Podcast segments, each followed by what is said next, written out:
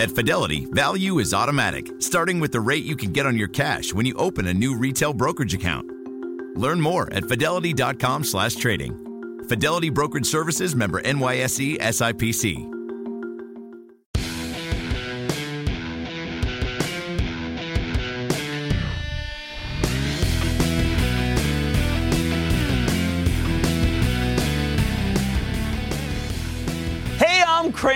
Welcome to a special West Coast edition of Mad Money. Other people want to make friends? I'm just trying to make you some money. My job's not trying just to entertain, but also to educate and teach and put things like this in context. So call me at 1 800 743 CNBC or tweet me at Jim Cramer.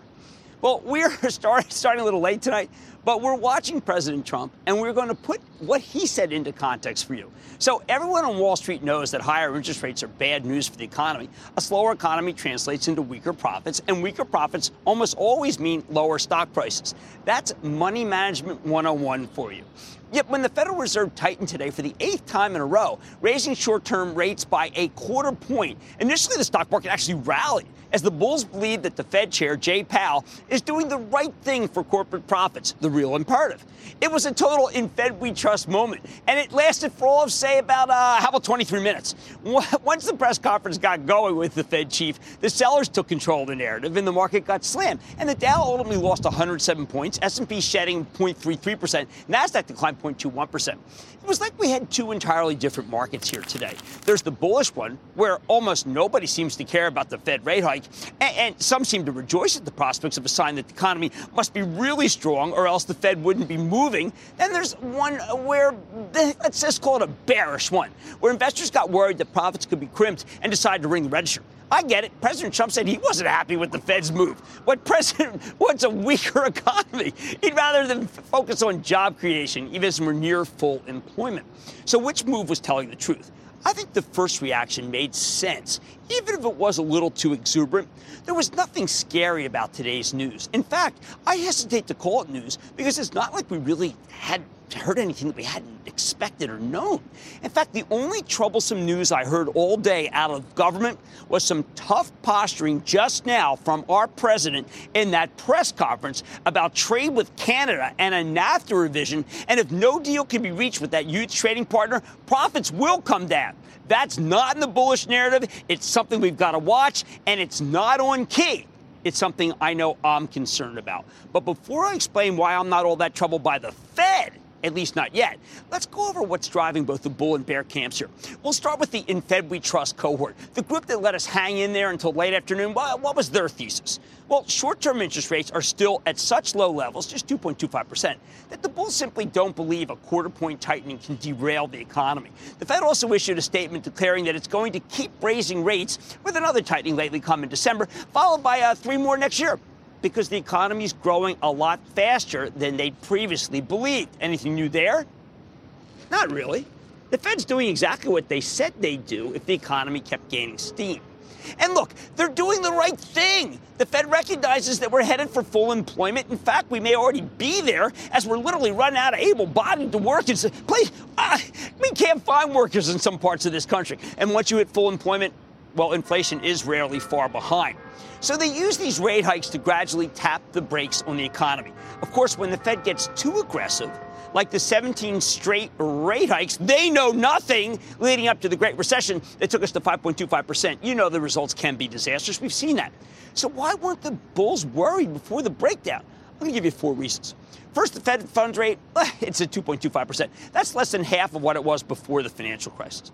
Second, the last time the Fed took rates to these levels, it was December of 2004, and the economy was still humming. And I'd argue that we're in much better shape now than we were back then. Third, longer term interest rates, the ones that matter to things like your mortgage, they actually, and frankly, quizzically, went lower. And fourth, Chairman Jay Powell assured us that inflation is still well under control, and he's given us no reason to doubt him so far. If that's the case, why does the Fed need to move at all? because rates have been extremely low ever since the Great Recession. It's natural that the Fed's going to try to normalize things. It's a, a, a, tricky word, normalize, for trying to keep the economy strong, but not so strong that inflation starts getting out of control. And there's the rub. This is an inherently fraught process we're going through right now. If Powell's too hawkish, he could cause a recession. If he's too accommodating, inflation picks up and erodes the purchasing power of the dollar. That's the glass half empty perspective, the bearish view that only triggered today's market ending sell off. What makes this so confusing is that these different cohorts of investors are actually all acting independently. There are plenty of money managers who fear the pace of the Fed's rate hikes. They're concerned that Powell will be wrong about his ability to create what we call a soft landing, meaning a gentle deceleration rather than a brutal slowdown, particularly when you add in the tariffs if they just keep piling on. Chairman Powell's like a pilot, and the economy's his plane. A good pilot doesn't want to crash the plane in order to land. But a lot of Wall Street guys don't believe that's even possible. They think we'll have a slowdown. And When that happens, hedge funds swap out of the industrials that need a healthy economy to thrive. In other words, their stocks to go higher because profits grow higher, and instead put their money into healthcare stocks, a group that's rel- relatively held up nice today. That doesn't need a strong economy. Look, this is a real issue. Even Powell acknowledged that consumer spending, for example, could be hurt by the rate hikes and the president's tariffs. That's not great. And that was before we had this new Canada wrinkle. However, other managers are cheering for and agreeing with Powell. They're buying technology stocks. They're buying the retailers of all things. More on that later in the show. The transports like United Continental. More from them later in the show. And, and, and anything that's been doing well of late because, well, they think it's business as usual. This is the in Fed we trust camp that got overwhelmed but not across the whole market. Of course, there are, there are few managers who think the economy can actually accelerate from here. That's putting additional crimp on some of the industrials, as well as the oils. Ooh, man, were they awful. The miners, the minerals, all groups that need strong global growth to go higher, and they were just not in evidence today. Now, I happen to believe that the bullish camp is right right now pending some new trade blowup. And the Bears are making a bit of a mountain out of a 2% and change molehill. I think it won't be long until they have genuine seller's remorse provided the trade simmers. But in reality, that's an oversimplification because this market's gotten darn confusing. Just look at the banks. We figure the banks will do better when rates go higher. That's what we're always told. But unlike virtually every other Fed tightening cycle I've lived through, and I've been through a bunch of them, the longer term interest rates simply aren't going higher. Why is that? Frankly, I'm not sure. Rates here in America are still a lot higher than most of the developed world, so maybe it's foreign money that's pouring in, keeps the price of bonds up and rates lower. The result, we're not seeing a hike in what's known as the prime rate. Worse, because the Fed just raised short term rates, the banks have to pay you more for your deposits, something that the president said of today. But without higher long rates, they can't charge you more for loans. So their margins are going to get squeezed. That's dreadful for their profitability, hence the weakness in the bank stocks today. The financials may be the Achilles heel of this market. I thought they'd be doing better. I was wrong. On the other hand, there's FANG our acronym for Facebook, Amazon, Netflix, and Alphabet. To me, out here in San Francisco, FANG represents four stocks that don't need a strong economy to make a killing. These are what we call secular growth stocks with plenty of profits. They're practically impervious to all this big picture macroeconomic stuff. They don't trade with the Fed cycle. And that's why Facebook, Amazon, and Netflix all rallied today. So where does this leave us? We had some very confusing action, but some groups are more reliable lodestars than others. Perhaps the most important one is the usually economically sensitive transports. These stocks are the lifeblood of commerce in this country. They're totally levered to a healthy economy. And while the industrials may have gotten hit, the transports managed to rally and rally strongly. Hey, that's a good sign. Here's the bottom line. We've got all of these different forces jockeying for position as money managers shift their bets around even inch hour. And you can expect that jockeying to continue, especially after what the president said tonight about trade. But based on the action today, and what I know about Fed Chief Jerome Powell, I think the big sellers, well, I think they might be making a bit of a mistake. I'm not saying in Fed we trust. That's not me. That's what got the Bulls burned. I say in Fed we trust, but verify. And so far, that verifying makes me think that you'll be safe if you sit tight with a diversified portfolio rather than flitting in and out of stocks every time Jay Powell opens his mouth. Let's take some calls. Let's go to Ed in Iowa. Ed. Jim, hey, my dad worked for DuPont when I was a kid, and I was pretty impressed with the uh, safety program they had and how it fit into their business plan. So over the years, I've been investing in DuPont whenever I had a few extra dollars. And I benefited quite well when the split came with Chemours. And then I benefited again quite well with the um, Dow Chemical merger. And now it represents about 20% of my portfolio. Okay. And I'm really looking forward to the next split of the company. But I'm concerned because it hasn't been doing too well because of it's primarily uh, an agricultural-based company, Right. and the tariffs seem to be hurting it. So I'm curious. Well, you know what, Ed, you're, you're, you're absolutely right. You're absolutely right. The tariffs, the president actually addressed the farmers. That uh, is an issue involving DuPont, Dow DuPont. But here's the problem. Today, we got some number cuts having to do with the price of oil. And I thought the number cuts are going to be misdirected and that Ed Breen is doing great with the numbers. I am urging people to sit tight and actually do some buying into weakness like my charitable trust because I think the three companies that you just mentioned is going to split into are all going to make a lot of money for people. Sit tight. Jerry in Indiana. Jerry. Hello, Jim. First, I want to say I am a lifelong diehard Philadelphia Eagles fan, as I know you are. And second, Thank you. recently you recently commented you were feeling stronger about the dividend of CenturyLink, and given the weakness in the stock the past few days because the CFO resigned, I was wondering if you considered this a good buying opportunity. Thank you.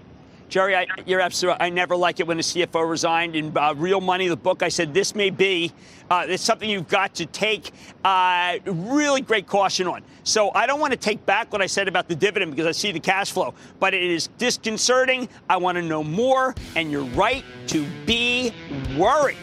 All right, don't take one day as gospel. The Fed doesn't have have all that much control over your portfolio's destiny. And that's why I think it's key to have a diversified group of stocks to get through this period. On Mad Money tonight from CBC One Market in San Francisco, where the hedge fund managers and trading flocking to, trading's flocking to. I'm going to reveal the mechanics of the market, how it works. Then United was once the black sheep of the airline cohort. But with the stock flying to new heights this year, amazingly, is it clear skies ahead for the company? I've got the exclusive with the CEO. And we've got a royal on set. No, not Prince Harry. Cloud King VMware is sitting down with me right here. You're not going to want to miss it. So stay with Cramer. Don't miss a second of Mad Money. Follow at Jim Cramer on Twitter. Have a question? Tweet Cramer. Hashtag mad tweets. Send Jim an email to madmoney at cnbc.com or give us a call at 1 800 743 CNBC. Miss something? Head to madmoney.cnbc.com. At Fidelity, we work to get you a better price for every trade. See how much we saved investors last year at fidelity.com slash price improvement. Fidelity Brokerage Services member NYSE SIPC.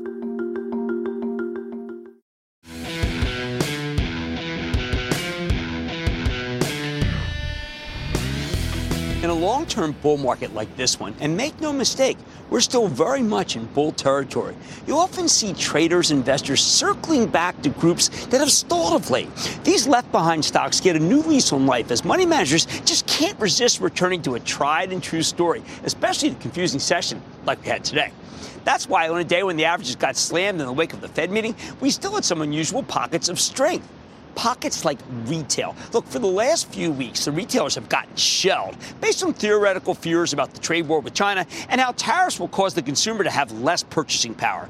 I say theoretical. Because at least so far, there's been no degradation whatsoever in retail. It's all based on anticipation, which, to be fair, is how the stock market works. The whole point of stocks is they tend to discount future developments ahead of time. This morning, though, we got some incredibly positive retail research from Davidson. It's a boutique firm that's not known for its market moving potential, typically.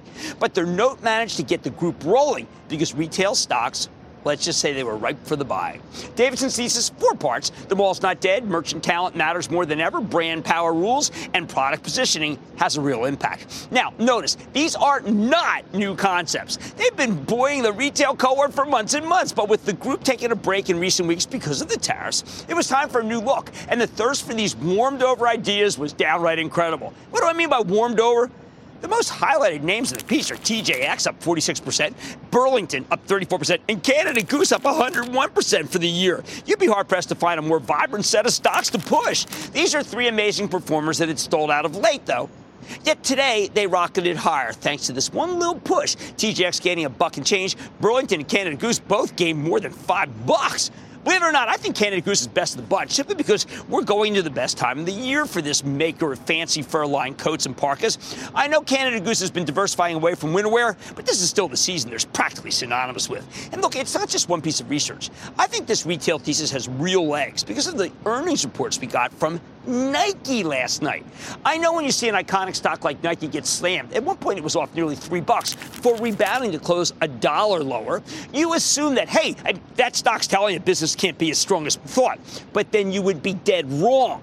You can't take your cue from the action like, like that. I mean, come on, because sometimes the market makes mistakes. In the case of Nike, the stock had already soared, even after today's decline, by the way, it's up nearly 34% for the year. You know, that's the best performing stock in the Dow. Going into the quarter, there had been this whisper developing that the controversial Colin Kaepernick ads have produced some bountiful returns for the company. Many traders bet that CEO Mark Parker would talk directly about how sales picked up because of the Kaepernick campaign. Of course, there was no need for Parker to say anything. In reality, Nike sales are incredibly strong anyway. But he didn't give the traders the grist they wanted, so they dumped the stock en masse, creating the impression that something was wrong. It was just an impression. Here's what matters to me, though. Nike's U.S. customers were not deterred from buying some very expensive sneakers. Hey, don't forget, that's Nike's real stock in trade. And that's good news. Shows you that the retailer, the retailer is doing well and the consumer is spending maybe like crazy. And there's more. This morning, Oppenheimer upgraded GoPro, of all things, saying it's time to capture the upside. They argue that inventories are low and the stock's ready to run, fueled by new products that could strike a chord with the consumer. Now we got to put this all together, right? This is a pastiche we got to identify. The tariffs haven't hurt yet. The mall's not dead. The discounters are still working, as are expensive shoes, coats, and gadgets. That makes fund managers want to buy everything from Nike retailer Foot Locker to Best Buy, which sells a lot of GoPros, to Canada Goose, which rallied nearly 10% today. That's right. When there's nothing new, you just circle back to the old. A special antidote to the Fed blues. As silly as this sounds, take it from this old hedge fund manager. That's exactly how bored traders operate. And it's why retail managed to buck the gravitational pull of the averages today. Let's take some calls. Let's go to John in Pennsylvania. John. Hi, Jim. Long time, second time. How you doing? I'm doing real well, John. Uh, Johnson, Pennsylvania. I'm all the way out here. Great to talk to you. How can I help? I'm calling about Urban Outfitters. It was up nicely today, but it's down almost 20% from its recent highs. Is this a good time to accumulate more shares, sit tight, or should I take this opportunity to sell into the rally?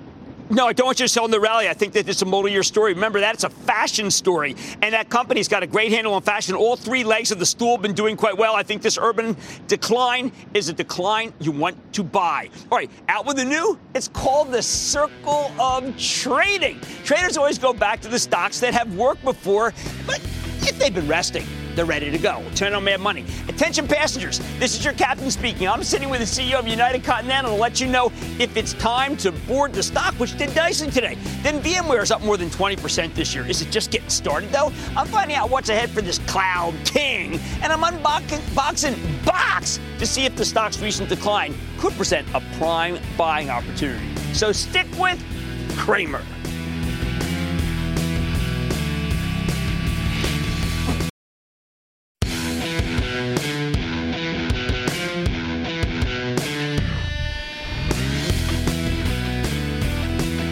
I'm so sanguine about this economy? Look at the transports, the companies that represent the beating heart of American commerce. A couple weeks ago, we talked about the raging bull market in the railroad stocks, but it's not just the rails. Even the airlines are surging here, especially United Continental. Despite the rising cost of jet fuel, this stock has been a juggernaut. It's up 25% over the last three months as the company's been able to deliver some terrific numbers. How do they do it? Some of it's the bullish backdrop, but it's also the company itself. Mm, as United Continental's been doing a lot of things right, like embracing Salesforce.com's technology to make itself a more efficient operator, among many other things. Don't take it from me. Let's check in with Oscar Munoz. He's the CEO of United Continental Holdings. Learn more about his company's prospects. And Oscar, welcome back to the show. Good to see you. Nice to have you. All right, this is something you told me you promised when you came in. You said we're going to get the planes running on time. We're going to we're going to improve efficiency. Going to change your reputation. It all paid off in actual earnings per share, didn't it? It sure did. You know, it's uh, as you know, we've known each other for a long time, and we did this at another company. It's the same concept. What you have to find what the secret sauce is. What is it that you're trying to fix? In the rails, it was about too much capacity and pricing and getting the pricing up. But always underpinning all of that is your people and the service that you provide to folks. And then with that, you build a great team, find the right focus. Uh, for us at United, as, as we talked about before, it's about the uniquely United necessity to grow. And we just hadn't grown for so long period of time. It's always a top line business, and so uh, that plus our improving customer service has really been a catalyst for where we are today. Now, you have not been hurt, even though I'm sure, but look, your president, Scott Kirby, said fuel prices can have the same impact as a downturn, but your stock's been flying in the face of higher fuel costs. How's that possible? Well, I'll tell you, and uh, we're on, we're marching towards being able to recapture a, a, a lot of the fuel costs that we've increased. A part of that is, the, as you mentioned earlier, the, the, the, the burgeoning economy, but it's also been our ability to grow, to grow in the markets, provide product and services that your customers want, and then efficiency. I've got 90,000 people that are all about being efficient and caring when it comes to taking care of our customers. Now, at the same time, you've had benefit from some things. There's a recent uh, hike in baggage uh, that's necessary. Uh, that's something that consumers may not want, but it's important for profitability or service improvement. What? It's important to reinvest in the business. Okay. I think it's one of the things about this industry that people, our customers, don't always understand. All that money that we're getting back is being piled back into the business. You've been around for a while. Right. You've seen where airlines have gone bankrupt. You've seen the poor product and the poor service, and for God's sake, poor safety in some cases. We're not about that. We pile that money back into the business for the right things. Now, one of the things that uh, has kind of been is very counterintuitive. We have all these trade issues, but I understand that Pacific, the Pacific area, has been really growing for you. And uh, how can you explain that versus what we hear in the papers? We have a really smart group of people that, that know where they, they, they, they, you know, it's like you got to fish where the fish are, right. and they're just constant fishermen, to use that silly analogy. And you know, we, we just fly everywhere in the world. We have contacts, we have relationships, and we always understand when something's moving nicely, and that's where we go. I'm always concerned that there's going to be too much capacity coming on, and that's going to make you have fare wars. It seems like it's steady right now, though. Well, that was the concern. You were coming off a stage. I was raising us, uh, coming onto the stage, and I think that was the concern in January. And right. I think what we kept telling folks, it's just not about the capacity, but we also gave EPS growth for the next three years. And it's a balance. It's just not about growth. It's about our earnings. In all the years I've been following the airline industry, bought my first airline stock in 1982, I've got to tell you, I've never seen balance sheets like this. Here's some statistic that jumped out at me. 215, in 2015, you had 376 million uh, million shares. 2018, 275 million. I mean, you guys are lucrative. It's not like the old days, is it? We're a real business, maybe. Right. no, it's, not. so no, listen, across the industry, balance sheet strength has been great. Uh, we, we brought debt down. Uh, we're providing uh, sort of a lot of returns to, to investors with capital. And but we're always mindful of the history, and we always keep a nice balance of cash because at some point in time anything can happen. I, I gotten used to. Uh, candidly, United Continental labor issues. I, I don't hear that anymore. What uh, just? Yeah, I know nothing just goes away. No, listen. I think one of the first things I did was to regain the trust of our employees, which is why we're here at Salesforce. Trust is the underpinning of a lot of things that we do, and that doesn't compute, as you know, on spreadsheets, but it's such an important part and foundation for everything we've been able to do. And so we've built a connection and engagement level that built on trust with our frontline employees, and uh, we know we continue to move forward. It's never, never ever uh, an ending project with uh, with keeping them engaged and motivated, but we're doing a good job at that. I, I know that you have numbers in this. I'm just trying to figure it out is, does it matter? Let's say some people say, oh, geez, on time, not on time. There's no competition. But I think people can choose Continental versus another carrier, right, at various times. And if you do better, you get planes on time more, they will switch to you. Listen, we're united, and, and of all the customer service engagements and all the rhetoric, all the information that comes back and forth, being on time, getting me where you told me you'd get me on time is still one of the more crucial things. After that, your seat, your your your your, your coffee, your cookie, all comes after that. But on time. And the next thing, that's the next big thing we're really working on, is we want to make you as our customer feel good about flying us. And so our customer centricity, our customer properties are, are something we really want to sort of engage in. We're going to do all sorts of great things next year. You will hear from us next year, literally every week, a drumbeat of constant customer-oriented engagements that we're doing, that we're rolling out across the system. I, I can tell you that they're almost weekly because we have them all planned, but from digital space to product offerings to, to, just new announcements, new routes. We're really excited about the next year. Now, I get the technology upgrades. Uh, yeah, I get the update on my uh, the text. We're out here to talk about customer relations management. Now, you're going to be giving a, a keynote address. Uh, what are some of the things that you can just tell us? Give us a, a little insight about what you're doing with these new platforms. Platforms because if, if you just hadn't, if you didn't have any customer relations technology, I guess you would just have to fall beyond personnel. No, listen, it's, it's, it's, such a digital world. Right, we, we, need right. to de-stress the, the, the, travel lifestyle. And how do we make you, how do we keep you informed? How do we keep you uh, focused and directed when something goes wrong? But more importantly, before you even leave, uh, your house. You know your flight's on time. You know where you're headed. So there's a whole host of communicative issues and then backdoors, things you don't see. We're untethering our folks from their work and being able to be out in front and really focus. So we'll be making a lot of those announcements over the course of next year. We're, we're really excited. Uh, Atlantic seems very strong right? That continues to be a, a, lucrative place for, for United Continental to make some money. No, no. See, around the world, for us, other than Latin America, which has been a little soft, right. um, it's, it's been a, just a great market. The economy's been running great. Uh, we're flying a lot more places. We're in San Francisco, this beautiful backdrop that you have here. It's one of our great portal cities. We usually go east. We usually go to Far East. We've started so many new flights from here to Europe, to Tel Aviv, to all the different places uh, uh, on that side of the world. And it's, a, it's kind of exciting to be able to have enough level of, uh, of money that we can reinvest and provide this service to our customers. Uh, last question. Did you ever think it would be like this? I mean, when you came in, I have to tell you, I mean, that stock in the 60s, you had that terrible videotape, obviously not your fault, could have happened to anybody. But did you ever think that you could be flush, running an on-time airline, and getting so the customers are back? You know what? It's easy to say in these times where, oh, I hadn't, I never had a doubt. But you know what? You've watched this before. We've done this before at different places. You yes, get a great sure team, have. you get a focus, and you get your vet your own internal things, and you know where you're headed, and you know more importantly, your, what's your best competitive asset. And for us, it's our 90,000 people around the world. And with that, gives me great conviction. Congratulations on all us. your success. I appreciate it. That's Oscar Munoz. He's the CEO of United Continental Holdings, best stock in the group. And why not? You just heard why. Money's back after the break.